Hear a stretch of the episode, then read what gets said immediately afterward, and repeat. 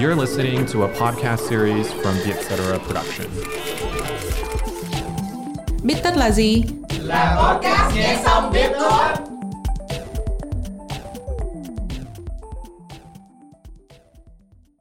Lương ơi, Lương đã đi đâu?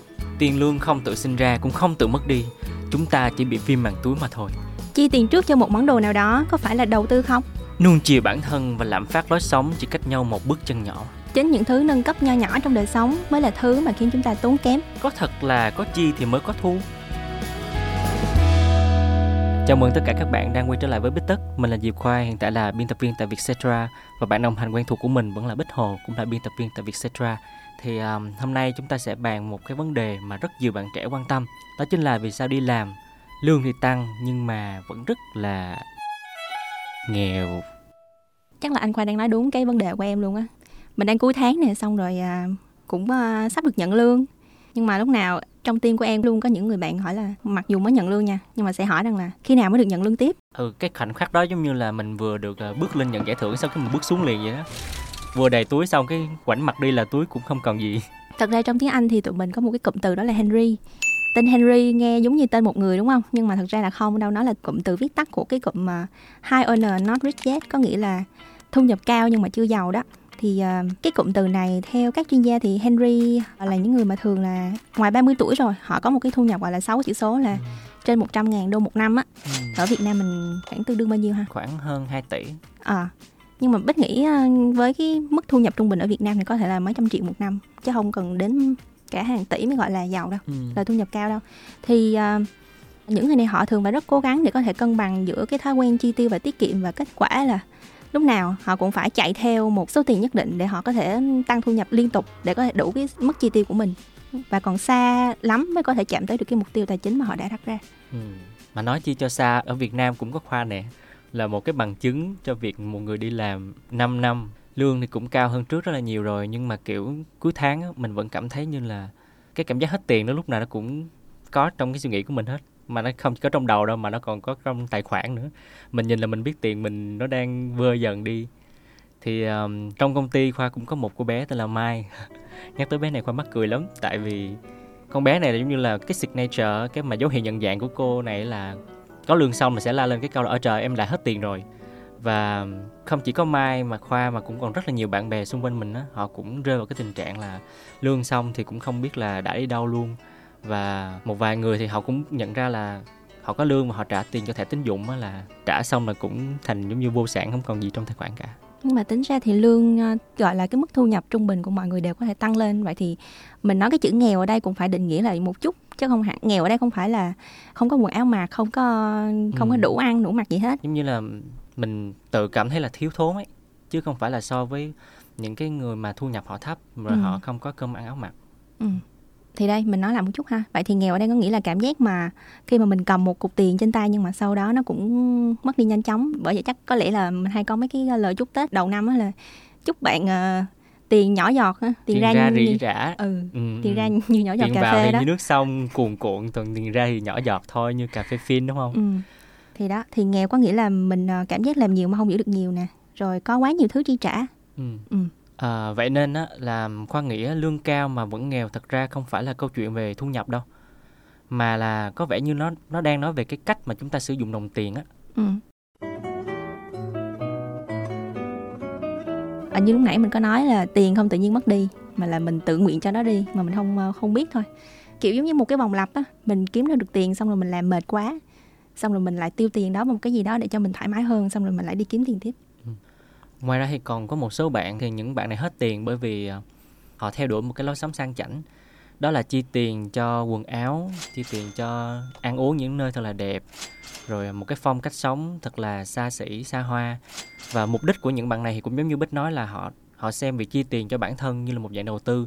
Thì cái đầu tư ở đây của họ là đầu tư về cái cảm giác tin cậy về một cái hình tượng sang xịn mịn, thì xã hội sẽ đón nhận cái hình tượng đó nhiều hơn là so với việc là uh, một người quá là đơn giản xài xóa mà đôi khi mình không có tự nhận mình không có tự cảm nhận được chuyện đó đâu em nghĩ là có những cái chi tiêu như là hồi xưa mình uống cái ly cà phê có 20 30 ngàn chẳng hạn nhưng sau này mình vô Starbucks hay là mình uống những cái quán sang trọng hơn 50 60 thì những cái sự chênh lệch đó nó không nhiều đúng không? Ừ nó không nhiều nên mình không có cảm giác rằng là uh, mình đang uh, hình như là hơi quá tay một chút chẳng hạn. Ừ.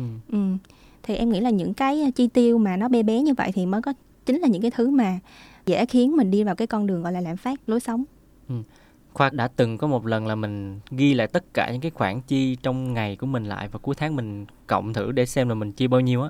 Thì thật sự là nó rất là nhiều luôn. Nó từ những cái việc nhỏ như là mình đi làm đi bằng Grab nè, buổi sáng giá khác, buổi chiều giá khác có khi tăng lên. Rồi hôm nay mình không có ăn cố định đồ ăn nhà đâu mà mình ăn quán này quán nọ rồi bạn bè rủ ăn xế ở, rồi mua đồ Shopee, mua này, mua rất là nhiều thứ. Thì đến cuối tháng mình cộng lại thì mình mình cứ tưởng là mình sống hàng ngày chỉ với một mức chi tiêu cố định thôi là khoảng bao nhiêu đó. Nhưng mà thật ra là mình chi rất là nhiều. Và đến cuối cùng mình cộng lại thì mình thấy là trời ơi tôi không nghĩ là tôi chi nhiều đến như vậy. Ừ, nhưng mà có khoảnh khắc nào đó khiến anh tự nhiên uh, ghi lại chi tiêu không bình thường thì anh là theo kiểu là theo dõi hàng ngày hàng ngày luôn hay là sẽ cầm một cục tiền đó xong rồi chia ra là ví dụ như là tháng này mình tiêu trong khoảng 5 triệu này thôi thì tiêu cái gì cũng được thì kiểu kiểu vậy? Ừ, thật ra là chưa có bao giờ gọi là chia tiền ra để sử dụng hết đấy mình chỉ biết là mình ý thức là ok tháng này mình đã nhận lương rồi và mình có một cục tiền cũng khá khá trong tài khoản và mình cứ tiêu xài thôi. Rồi mình lại nghĩ là cuối tháng mình lại có nữa cho nên là cái việc mà ghi chép cẩn thận ấy thật ra nó nó không có diễn ra thường xuyên đâu. Chỉ khi nào mình cảm thấy thật sự là mình có một cái khoảnh khắc nào đó mình thấy mình chi hơi nhiều hơn mức bình thường á thì mình mới bắt đầu nhớ lại, mình coi là mình còn bao nhiêu, mình mới bắt đầu ghi ghi này nọ thôi. Ừ. thực sự là phải nói là cái chuyện mà lương mình tăng xong rồi mình chi nhiều hơn á, nó đến rất là tự nhiên. Bởi vì cảm giác rằng là khi mà lương mình thấp thì mình phải sống khổ sở như vậy rồi tại sao khi mà lương mình tăng lên thì mình không tự thưởng cho bản thân một chút? Và tới mãi sau này thì em mới để ý rằng là đôi khi cái thông điệp ở trên truyền thông hay là trên những cái ờ, trang mạng xã hội hay là bạn bè xung quanh mình á, có nói rằng là phải biết yêu thương bản thân mình hơn chi tiền ra và mình chăm sóc bản thân đi thì nó cũng đâu có sao đâu. Ừ nên là khi mà mình đi tìm kiếm những trải nghiệm mới những cái món đồ mới mẻ hơn thì mình cảm giác rằng là nó thỏa mãn cho mình cái gọi là một cái nhu cầu gần như là cốt yếu của con người. Ừ. là luôn luôn tìm kiếm sự mới mẻ. Thì cái đó nó thuộc về gọi là mặt sinh học luôn á. Do hồi xưa tụi mình khi mà mình thời săn bắt hái lượm mình phải đi ra ngoài môi trường để mình tìm hiểu xem thử xung quanh có cái gì mới có cái những cái hiểm nguy nào. Ừ để mình biết mà mình né nhưng mà bây giờ cái sự tìm hiểu những cái giá trị mới đó nó không còn ở cái mặt là đi tìm những cái tác hại nữa ừ. mà là đi tìm chỉ thuần là cái cảm giác có cái gì đó mới trong cuộc ừ. sống của mình thôi thì thật ra là túi tiền của mình á bị đe dọa là bởi vì chúng ta biết quá nhiều thứ thôi biết ngoài kia có một nơi này cần ừ. phải đi biết cái trung tâm thương mại đó đang sale biết cái quán ăn đó có đồ ăn mới ừ. và nếu mà mình không biết thì mình cũng đâu có phải đi đến đó để mình chi tiền đâu cái ham muốn của mình nó đâu có dâng lên để mà ừ, mình chi ra đúng. còn giờ là mình có quá nhiều kênh phương tiện truyền thông và hàng ngày mình va chạm với rất là nhiều thứ hay ho thú vị mà ừ. trong khi tôi lại đang có tiền trong tài khoản nữa chứ thì tại sao tôi lại không thử đúng không công nhận cái này có thể so sánh rất là rõ khi mà mình ở dưới quê mình lên thành phố luôn á ừ. ở dưới quê thì mình có thể là mình vẫn đi tìm cái sự mới mẻ nhưng mà nó không nhất thiết phải là đi tiêu tiền đúng ừ còn lên thành phố thì cái gì mình thấy ở đâu cũng phải rút tiền ra ra khỏi nhà là phải mất tiền rồi. Nó có quá nhiều dịch vụ để mình phải trải nghiệm phải chi.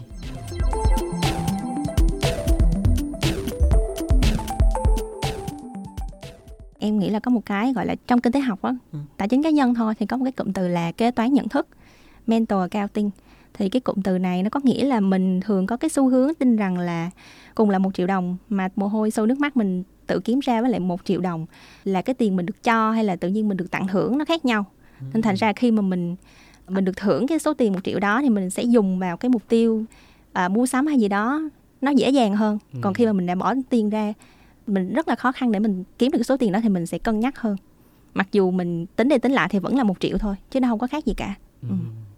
vậy giống như là con người bị rơi vào cái vòng xoáy uh, hy sinh hy sinh ở đây là thời gian công sức của mình sau đó sẽ nhận ừ. được một ừ. cái phần thưởng có thể ừ. là tiền lương hoặc là phần thưởng commission thêm cái phần mà mình đạt KPI hay gì đó ừ, có giá trị cảm xúc nhiều hơn mặc dù là một triệu nhưng bên à, một triệu bên này có cảm xúc nhiều đúng hơn đúng rồi và mình sẽ sẵn sàng mạnh tay hơn cho cái phần thưởng đó của mình ừ. hay là có bao giờ mà anh khoa mua một cái món đồ nào đó để thưởng cho mình để có động lực không? Em thấy có nhiều như là những người bạn xung quanh em có những bạn là bây giờ mình làm khổ quá rồi hay là mình mua một chiếc xe mới xịn hơn đi để mình đi làm tự nhiên mình thấy có cái gì đó nó có động lực hơn để mình đi kiếm tiền hoặc là những người họ đi vay nợ. Ừ. nhiều người nghĩ rằng là mình phải có nợ thì mình mới có quyết tâm kiếm tiền hơn. Thì ừ. có bao giờ mà anh vay một cái gì đó mà anh cảm giác rằng sau khi vay xong thì nó không thực sự xứng đáng không? Hay là sao? Ừ, khoa thì chưa bao giờ đi vay tiền của ai hết nhưng mà mình có cái cảm giác như bích hỏi hồi nãy là khoa có chi tiền để mua những thứ tạo động lực cho bản thân mình? Chẳng hạn như là khoa thích nước hoa khoa mua nước hoa rất nhiều. Và càng ngày càng thấy mình mua nhiều. Những năm trước thì chỉ mua vào sinh nhật một chai thôi. Còn trong năm nay đã mua tới ba bốn chai rồi. Tại vì khoa nghĩ là khi mà mình mình đi làm mình thơm á, thì người ta thích mình. Thì mình công việc nó lại tốt hơn. Cho nên mình nghĩ là nó không chỉ là một cái phần thưởng cảm xúc cho mình đâu mà nó còn là một cái công cụ để mình có vẻ như là mình tự huyễn hoặc là nó sẽ giúp mình tốt hơn. tốt hơn công việc tốt hơn. Còn mà mượn nợ để tạo ra một cái gọi là người ta trong kinh tế người ta gọi là đòn bẩy á Ừ. thì khoa không có bẫy mình bằng kiểu đó. Sợ mình sập luôn quá chứ không có trồi lên được. Có cái món đồ gì đó mà anh ờ, bởi vì anh cảm thấy là bạn bè anh có xong anh cũng muốn mua thật ra là có cái cảm giác đó đó là mua nhà. Kiểu như thấy các bạn xung quanh tụi nó cứ đăng lên là ôi đây là căn nhà đầu tiên của tôi. À, đây là cái ban công triệu view mà tôi rất là yêu thích bởi vì tôi đã có nó sau bao năm ước mơ chẳng hạn. Thì mình thật sự là mình cũng bị fomo á mình sợ á. Nhưng mà tại vì cái khoảnh khắc đó mình cảm thấy là họ mua và mình tạm gác cái ờ, mong muốn nó lại. Nhưng mà vì có một vài cái kế hoạch tài chính mà mình hoạch định trước đó rồi á hình như là nó cũng hơi may mắn đó là nó ngăn cản cái cảm giác mà phải thôi thúc mình mua một căn nhà mới cho nên mình không có thực hiện cái dự định đó. Cái chuyện mà mình vô thức so sánh bạn bè rằng là họ có nhà có cửa đôi khi nó sẽ khiến mình muốn mua những cái món đồ trang trí nhà cửa cho nó đẹp hơn để có thể bằng bạn bằng bè. Cái nhà của mình có thể không bự nhưng mình vẫn đẹp như họ. Hoặc là Ừ. nó còn mang một cái ý nghĩa khác là làm cho mình có động lực đi làm nhiều hơn ấy. Ừ. bích có bao giờ trải qua cái cảm giác là mình tự hỏi mình đã cố gắng nhiều như người ta chưa? Không để có được một cái mức chi tiêu nhiều hơn á Ừ, có chứ. Chẳng hạn như nhiều khi em thấy có những người họ 30 tuổi mà mua được hai căn nhà cho ba mẹ thì mình nghĩ rằng là cái này là họ làm việc tới mức nào để họ có thể đạt được cái con số đó họ có thể làm được cái chuyện đó. Thì hôm qua em cũng vừa phỏng vấn một chị luôn. Thì chị có nói rằng là chị gần như là gọi là siêu tiết kiệm á. Ngủ thì phải ngủ vợ chồng có con rồi thì phải ờ, có cái ghế sofa mà gọi là bật ngửa ra để làm cái giường luôn á hoặc là phải trải trăng nệm dưới đất để mà nằm ngủ chứ không hẳn là được một cái giường bình thường nữa nhưng mà sau bao nhiêu năm đó tiết kiệm thôi thì cuối cùng chị mới được cái nhà đó ừ. ừ. bị cực quá ha ừ thành ra những cái gì mà kết quả nó sớm thì không hẳn là như mọi người nhìn thấy đâu mọi người ừ.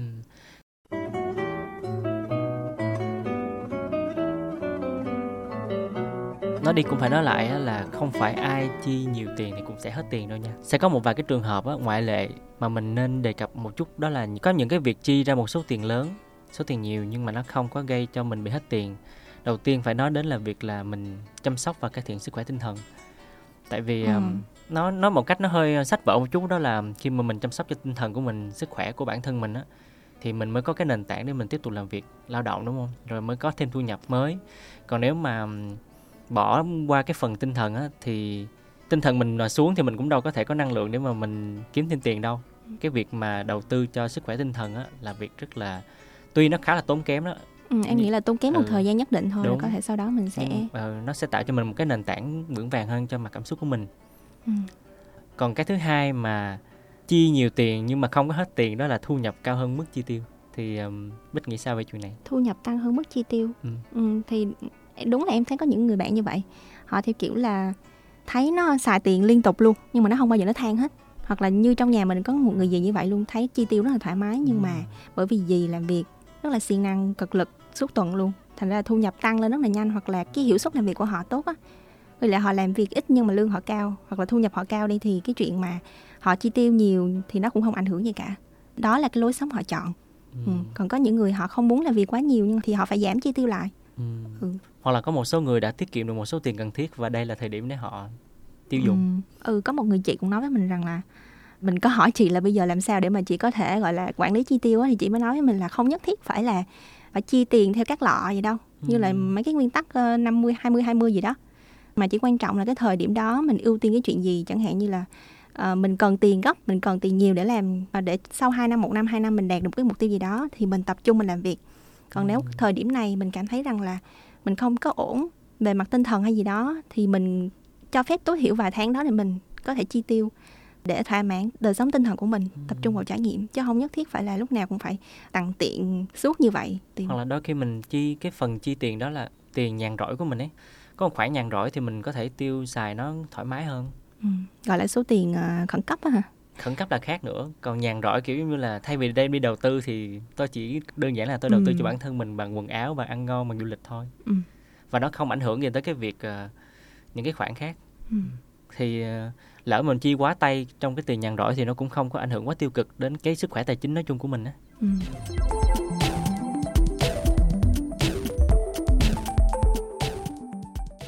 thật ra em cảm thấy là dạo gần đây ờ, mình cũng đang mắc một cái cái lạm phát lối sống á thấy chi tiêu nhiều hơn đi ăn ngoài nhiều hơn rồi uh, mua sắm nhiều hơn sắm đồ gọi là mắc hơn cao cấp hơn so với thời trước. Nhưng mà như anh khoa nói thì có thể là có những cái trải nghiệm nhất thời và có những cái trải nghiệm có tính dài hạn. Ừ, thì không có ai cấm mình chi tiền cho bản thân hết. Mình ăn ngon mặc đẹp thì ai cũng thích mà đúng không? Tuy nhiên thì có những cái trải nghiệm mang đến cái cảm giác nó thỏa mãn hơi ngắn. Kiểu sau một bữa ăn là mình cũng tiêu hóa nó hết thôi một bộ đồ mới thì cũng mặc một lần cái sữa mới nó cũng thành đồ cũ thôi. Thì nó khá là ngắn. Thì trong khi có những thứ khác dài hơi hơn chẳng hạn như là mình đầu tư cho một ngôi nhà riêng của mình chẳng hạn thì những cái khoản chi đó nó vẫn tạo cho mình cái cảm giác thỏa mãn nha. Nhưng mà nó long thơm hơn nó lâu đời hơn nó lâu hơn. Nó có mình có thể ở một cái căn nhà mười mấy hai chục năm đúng không? Ừ. thì cái ở đây không phải là việc mình chi tiền mà là mình chi cho cái gì để cái giá trị đó mình sử dụng được lâu thôi nói riêng về trong cái lĩnh vực làm đẹp á nếu mà gọi là đầu tư dài hạn á thì uh, mình nên tập trung cho các vấn đề cụ thể. Tại vì bây giờ nhiều bạn đi ra ngoài cứ thấy đồ mới là mua thôi chứ cũng không nghĩ là nó giúp ích gì cho mình. Chẳng qua là thấy đẹp thấy mới thấy thơm thì mua.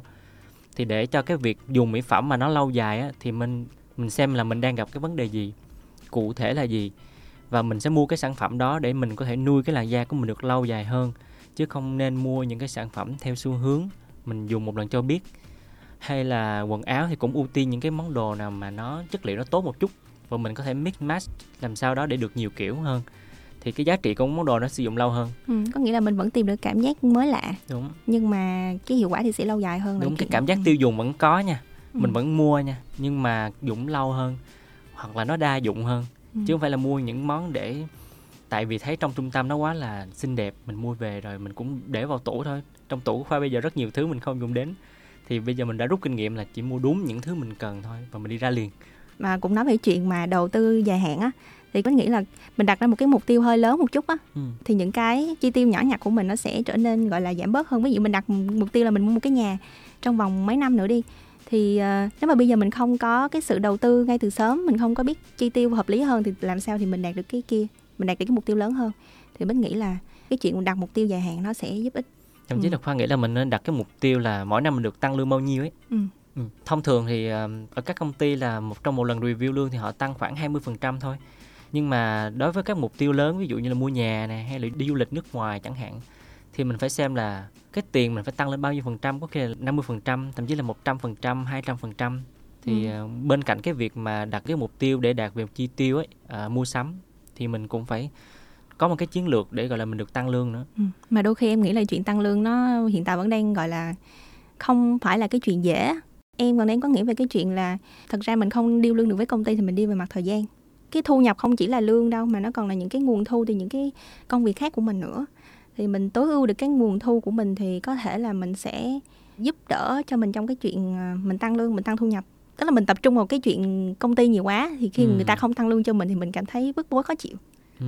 nhưng mà bây giờ mình suy nghĩ theo hướng khác là nếu mà mình có nhiều nguồn thu nhập hơn thì cái chuyện tăng lương hay không nó trở nên nhẹ nhàng hơn đúng rồi đúng rồi ừ. thì không phải là mình đặt tất cả những nguồn thu nhập của mình vào một nơi một công ty cụ thể nào đó ừ. mà mình xem cái lộ trình về tiền nó đến với mình từ nhiều nguồn ấy, nó ừ. tăng phần trăm như thế nào thì mình sẽ biết là mình đang phát triển cái tài chính của mình ừ. khi mà nói về cái chuyện mà thu nhập á có những lúc mà mình cảm giác rằng là tiền mình đang có hàng tháng đó nhưng mà xong rồi tới một lúc lỡ một ngày mình không có còn công việc đó nữa thì sao? À ý của bích nói là cái sự ổn định của dòng tiền về với mình đúng không? Ừ, ngay như trong đợt covid thì chẳng hạn mình được tăng lương đó mình tăng thu nhập đó nhưng mình vẫn nghèo là bởi vì mình không có tính toán đến những cái sự việc đó xảy ra bất chợt với mình. Ừ. ngoài ra thì ờ, khoa nghĩ là để cho mình không có vướng vào cái việc lương nó tăng mà mình luôn cảm thấy nghèo á thì mình nên nghĩ lại cái câu mà mọi người hay nói là kiếm nhiều tiền á thì được tiêu nhiều á. Người ta hay bảo là bạn phải tiêu nhiều lên thì bạn mới kiếm nhiều. Cái vòng lặp nó vừa kiếm vừa tiêu song song với nhau thì bạn mới được nhiều hơn á. Thì chúng ta nên ngẫm lại cái câu đó nó có thật sự đúng hay không? Hay là mình đang ở trong cái vòng xoáy bị dẫn dắt và thao túng bởi chủ nghĩa tiêu dùng? Bây giờ bích hãy thử nghĩ nè cái câu kiếm nhiều tiền á, thì tiêu nhiều nó có khơi gợi bích tìm kiếm một thứ gì đó để tiêu xài hay không? Khi mà mình nghe cái câu đó đó. Ừ, đúng. Kiếm nhiều thì mình được tiêu nhiều thì ờ, cái nó nó theo một cái sự tự nhiên xảy ra theo bản năng vậy đó. Nhưng mà đối với có những trường hợp mà bạn tiêu bạn kiếm nhiều mà bạn tiêu nhiều nó cũng không hẳn là quá xấu đâu. Tùy vào mục tiêu kiếm tiền của bạn là gì. Có những người bạn mà uh, bích có một người bạn bạn chọn cái mục tiêu là bạn đi vòng quanh thế giới đi du lịch vòng quanh thế giới. Và bạn kiếm thu nhập gọi là ở cái mức cho phép bạn thực hiện cái ước mơ đó. Ừ. bạn bảo rằng là cái số tiền dư trong cái thẻ nó không có nhiều. Ừ. nhưng mà bởi vì bạn thực hiện được cái giấc mơ đó nên thành ra là kiếm nhiều xong rồi tiêu nhiều nó cũng không ảnh hưởng gì cả ừ. tuy nhiên thì cũng có một vài người thì họ không có được một cái kế hoạch tài chính ổn định như bạn của bích đâu ừ. chẳng hạn như là sẽ có một vài bạn rơi vào cái hoàn cảnh chi rất là nhiều mình rơi vào cái vòng xoáy chi nhiều hơn làm nha thậm chí là mình cứ nghĩ là mình để mình trigger mình làm việc á, thì mình chi nhiều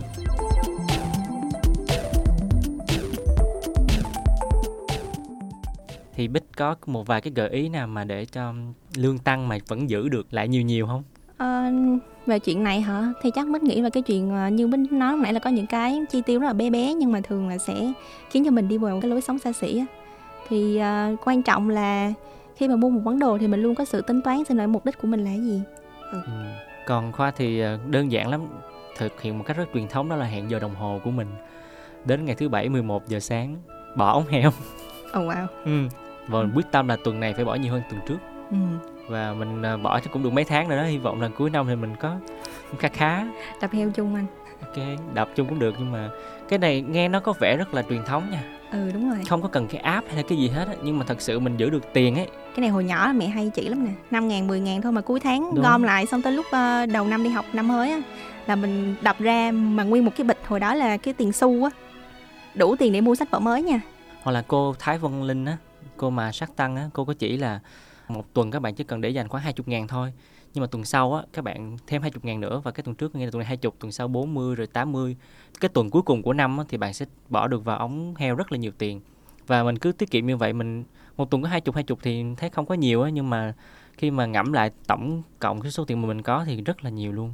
Ừ. thì um, nếu mà bạn nào cảm thấy mạng xã hội nè hay là những cái app mà nó không có hiệu quả với mình thì mình hãy mua một con heo liền ngay lập tức. Có một cái nữa là bớt tiêu thụ mấy cái ờ, người ta khoe của lại một chút để bớt cảm giác là mình thèm muốn có sở hữu những món đồ đó. Ừ. Ừ. không nhìn thì tim không đau đúng không? Tóm lại là giàu hay nghèo tiết kiệm nhiều hay ít là do cách mà chúng ta tiêu dùng. Nó hầu như không có lệ thuộc vào bạn tăng lương nhiều hay ít. Và tăng lương mà vẫn nghèo có thể trở thành một cái lời cảm thán quen thuộc ai sẽ là người thấy nó thật sự là vấn đề? Khi chưa hết tháng đã hết tiền hay phần lớn á, vẫn cứ than nhưng mà vẫn giữ cái nếp tiêu dùng cũ hay thôi. Thì à, câu trả lời này thì dành cho riêng bạn nha. Bạn có than mà bạn không tiết kiệm hay không thì bạn hãy tự ngẫm nghĩ lại cái túi tiền của mình. Nhưng có thể giả sử một ngày nào đó ta không còn tiền lương không còn thu nhập thì sao? Bạn hãy nghĩ tới một cái ngày mà cuối tháng mình đã tiêu pha rất nhiều nhưng đột nhiên công ty gặp trục trặc một vấn đề gì đó mà họ không chuyển tiền lương cho mình nữa. Trong cái tình huống đó bạn sẽ giải quyết như thế nào? Thì khi mà mình ý thức được là một ngày nào đó cuộc sống mà nhiều mà vui vẻ mà thử thách cũng có nhiều mà, thì lỡ đâu một ngày đẹp trời tự nhiên lương không còn nữa thì chúng ta sẽ làm gì? Thì lúc đó chẳng còn lương để mà để mà than là lương tăng sao vẫn nghèo nữa mà lúc đó là không còn lương để mà than luôn ấy. Cảm ơn ờ, anh khoa hy vọng trong thời gian tới là tụi mình sẽ có một tập viết tắt về chuyện ờ, khui con heo đất của anh khoa nha mọi người dạ và cách sử dụng số tiền đó như thế nào cho đáng sự tiết kiệm của mình Cảm ơn các bạn đã lắng nghe Bít Tất lần này. Nếu có ý kiến hoặc gợi ý chủ đề cho tụi mình á, thì hãy email về bít tất a com nha. Và hẹn các bạn ở những tập Bít Tất sau nhé. Podcast Bít Tất được thu âm tại Vietcetera Audio Room, chịu trách nhiệm sản xuất bởi Văn Nguyễn và Huyền Chi.